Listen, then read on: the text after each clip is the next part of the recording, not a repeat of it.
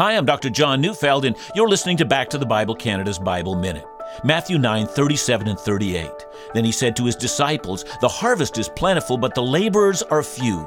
Therefore, pray earnestly to the Lord of the harvest to send out laborers into his harvest. You know, Jesus saw people wandering like harassed and helpless sheep.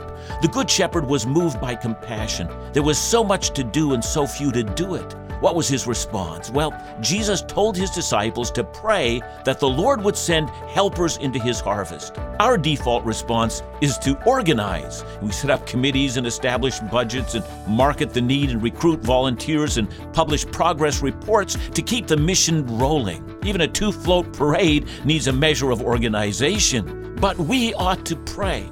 Through prayer, there is hope for God is the Lord of the harvest. Listen to Back to the Bible Canada each weekday on this station.